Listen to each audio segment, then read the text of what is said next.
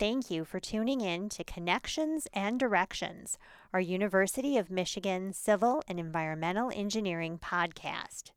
My name is Michelle Santillian, and I am the CEE Marketing Communications Specialist and host of this series. During our podcasts, we are featuring members of our CEE community and how their work reflects our mission of engineers in service to society. We will be highlighting our strategic directions and our commitment to diversity, equity, and inclusion. CEE's five strategic directions are human habitat experience, shaping resource flows, adaptation, automation, and smart infrastructure finance. Our guest for this podcast is Associate Professor Jeremy Bricker. Professor Bricker has a Bachelor of Science degree in Mechanical and Aerospace Engineering and a BA in Physics from Rutgers University, and a master's degree and a PhD in Civil and Environmental Engineering from Stanford University. Professor Bricker and his students use hydraulic laboratory experiments, numerical simulations, and post disaster field surveys to investigate the resilience of structures and infrastructure exposed to both increasing hazards due to climate change and increasing consequences due to expansion of development in coastal and flood prone areas. His research focuses on four main themes damage, flood phenomena, countermeasures, and hydropower. Professor Bricker, thank you for joining us today. Thank you for the introduction, Michelle.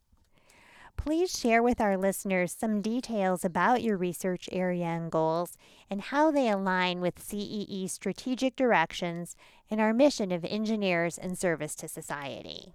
Well, among the strategic directions, the human habitat experience and adaptation naturally fit the work that I do. Much of my work focuses on how structures respond to flood loading and wave loading due to hurricanes, tsunamis, or floods, river floods. And that means um, as the climate changes, as sea levels rise, as storms and storm intensities and frequencies change, structures will need to change as well in order to be more resistant to the forcing they're exposed to. That's adaptation. That's one method of adaptation. Uh, other methods of adaptation are uh, changes in land use, uh, redefining where the built environment exists versus what to restore to a natural environment. That crosses over with at with um, the human habitat experience, where the spatial planning of a city, for example, is one method that can be used to reduce exposure to coastal hazards. Um, this is a common method used in Japan, for example, after the tsunami in 2011, the the use of coastal areas for agricultural and recreational purposes instead of residential and commercial purposes is one of the measures put in place to try to reduce vulnerability of people to the tsunami hazard. As we in the US adapt to changing flood and hurricane hazards, those are lessons that we can learn from what's being done done elsewhere and and that land use affects where people live and um, therefore the human habitat experience. Given what you just said about you know the flooding and and things like that and land use and and lessons we can learn um, for example the recent floods in kentucky um, is there anything specific that might be able to be um, put into place to avoid such devastation in the future? Well, I think the floods in Kentucky are are one example of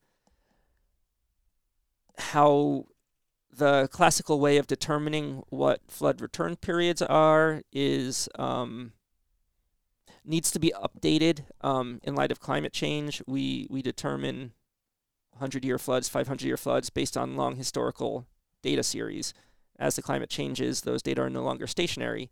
And what was a 100 year flood in some cases can now be a 50 or 25 year flood. It, it changes. And so, one way to adapt to the changing climate is to redefine where these floodplains are. If we're going to continue as we currently do with the FEMA National Flood Insurance um, pr- program definitions of the 100 year and 500 year floodplains, we need to update those for what the current and projected climates are going to mean those floodplains are going to be. The other thing we can do is to consider countermeasures, um, such as how close we live to the rivers, such as what elevations we live at, um, or if we need to live in close proximity and at low elevations, the use of protective structures like dikes, um, flood walls, though that those themselves introduce a whole other range of hazards, such as a false sense of security, because um, structures themselves can fail. They're always designed to a certain reliability, um, and that's one of the items of research and debate within the the natural hazards community is should we build more and better protective structures um, to protect people living in vulnerable areas, or do these structures just encourage people to live in the vulnerable areas? And should we rather rely more on land use planning and um, education rather than engineering measures to reduce vulnerability? Of course, the answer is going to be some combination of the 2 mm-hmm. Yeah, because when you go to a coastal region, for example, you see houses built on stilts and you know you see people building right along the beaches and you can only imagine how erosion can affect that um, especially if a, a, terrible hurricane comes in a you know strong enough hurricane of course can can devastate that area uh, is there any recommendation for that type of a scenario on a beach, for example, or or would those would those parameters pretty much be the same, but just you know uh, using the types of regulation or education as you mentioned, um, it you know advise people not to build so closely, that sort of thing. Well, what we can advise people to do is not always going to be what they do, right? Because there's a, a trade off between building a resilient or a safe community versus uh, one that people actually like living in. And people like to live close to the sea because it's beautiful, convenient, um, refreshing. I think people will always want to live near the sea. And so what and this is another of the debates within the hazard and the natural hazards community is do we want to build or to encourage people to build safely which means in areas that are not so exposed to the hazards further inland, further uphill, or do we want them to build um, where they want to live, but in a very robust way? So back during, I think it was Hurricane Irma or Michael, I can't remember, in Mexico Beach, Florida, there was an example of a um, reinforced concrete home among on stilts on the beach amongst all the homes uh, made of timber, also on stilts on the beach um, where the really solidly built reinforced concrete home uh, was not uh, destroyed, whereas the ones around it were. Uh, that's an example of if we're going to build in the hazard zone, um, an expensive but reliable way to um, reduce the vulnerability of structures there. But even those structures will have their limits. There's always going to be an, an event that's going to be above the design event for any structure. So for most of the events, most of the hurricanes that we foresee a structure like that might be um, great to have, but for the largest events, it also will fail. So even with structures like that, if we're going to live in a hazard area, hazardous area, education is still the most effective countermeasure to uh, make sure people know when and where to evacuate. Mm-hmm. I think that's one of the measures that the U.S., the United States, is is really well renowned for. Is the encouragement of evacuation from mm-hmm. hurricanes and the great response to that encouragement. Um, in in Japan and the Netherlands, which are other countries with strong hazards, storm surge hazard, tsunami hazard, people have tended to feel a false sense of security, protection by the structures in place to protect them, the dikes, the seawalls. But in events uh, that were larger than the design they were designed for, they have failed. Um, in the case of the U.S., where we don't have a lot of protective infrastructure, people know they have to evacuate, and they do it every year. Mm-hmm. So it's a, a a strong point of the U.S. system that people do not have the full sense of security and and know they have to take responsibility for themselves. How did you become interested in your area of study? Was there a course that you took at some point or a personal experience that you had uh, that led you to explore this topic in depth? There are three items that brought me to it.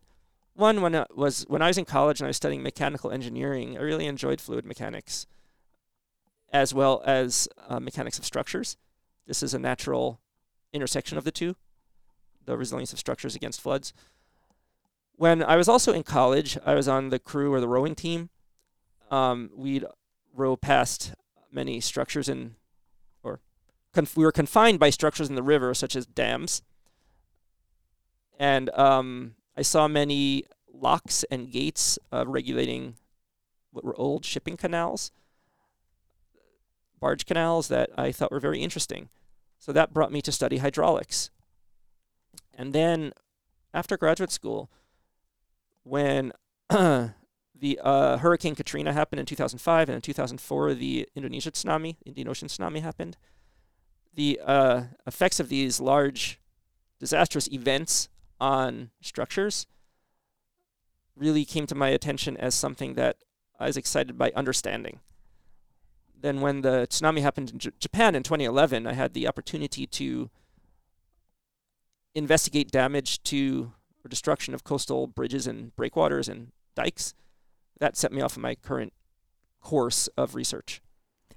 When you said you examined that, were you able to actually visit Japan and see the see that firsthand, or were you studying it from afar?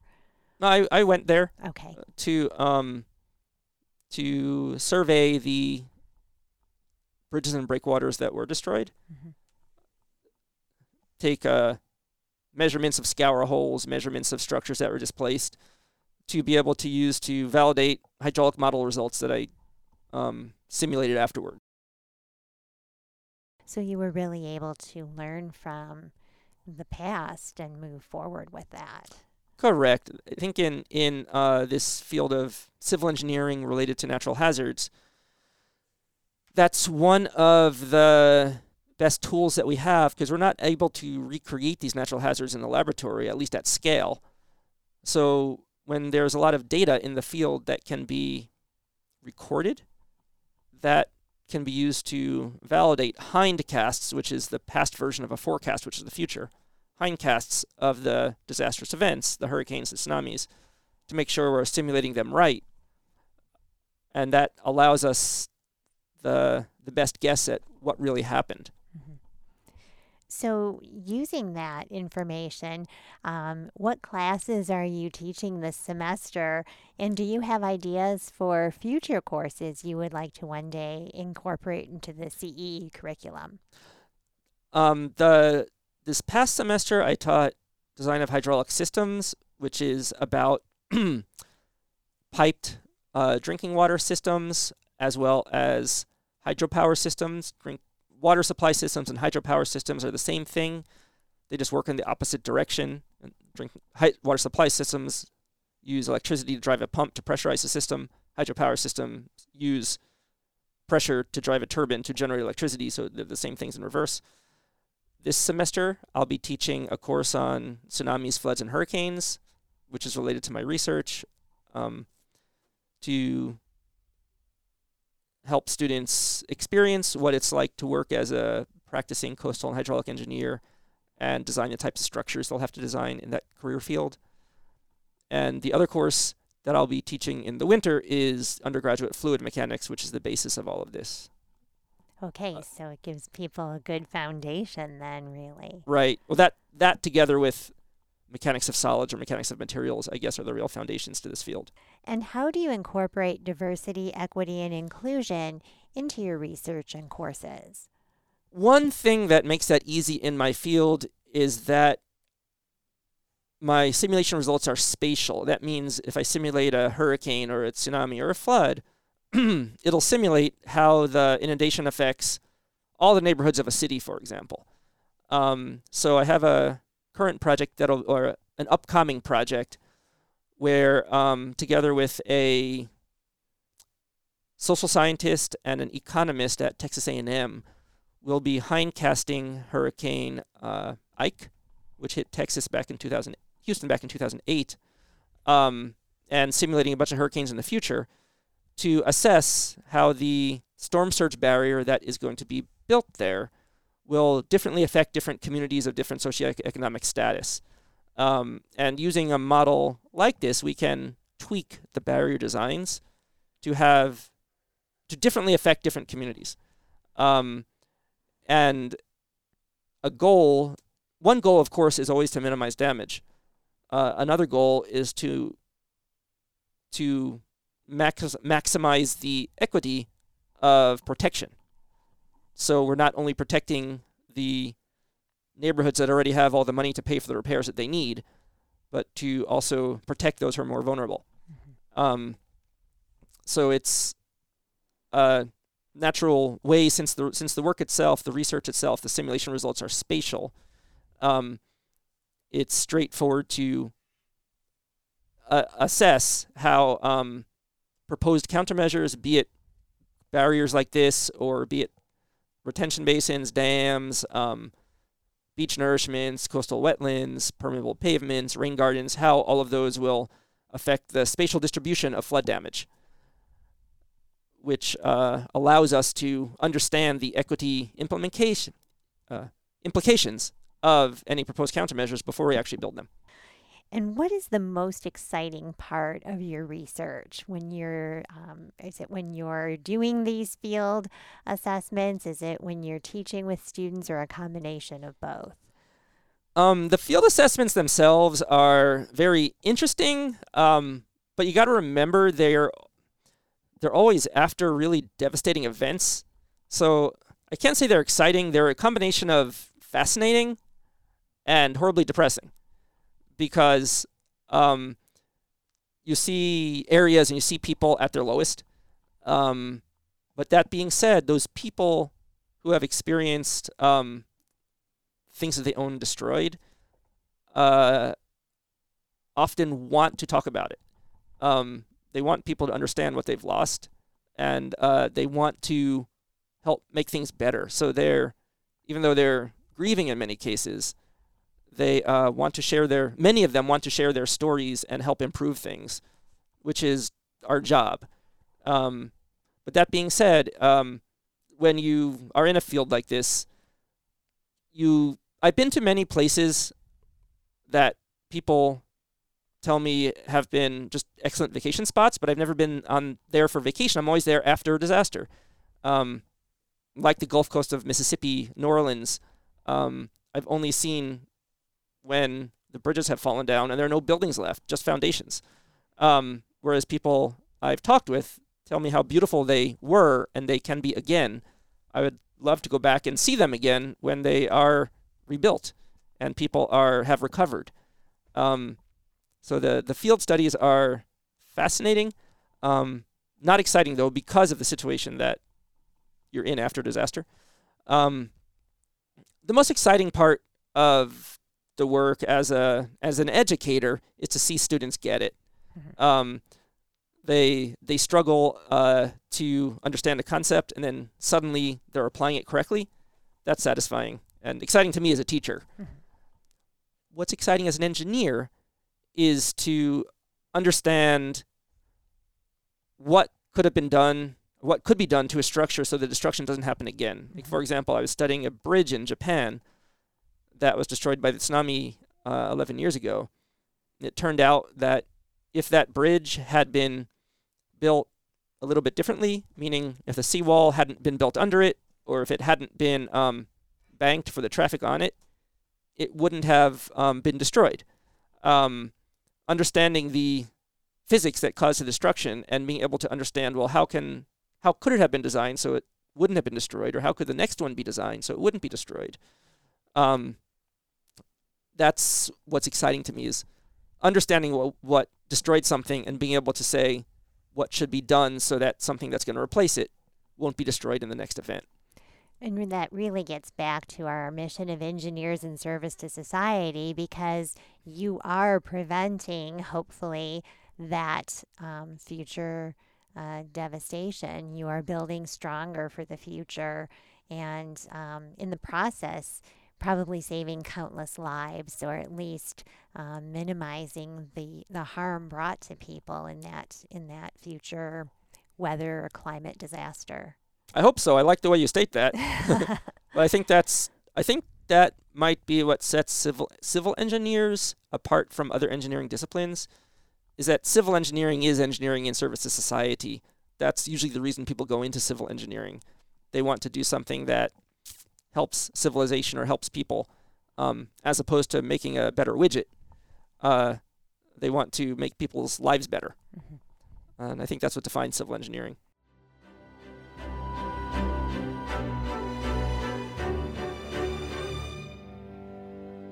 Thank you for listening to our podcast conversation. For more information about CEE at Michigan, please visit our website at cee.umich.edu. You can also reach our YouTube channel and Facebook, Twitter, Instagram, and LinkedIn pages from our website.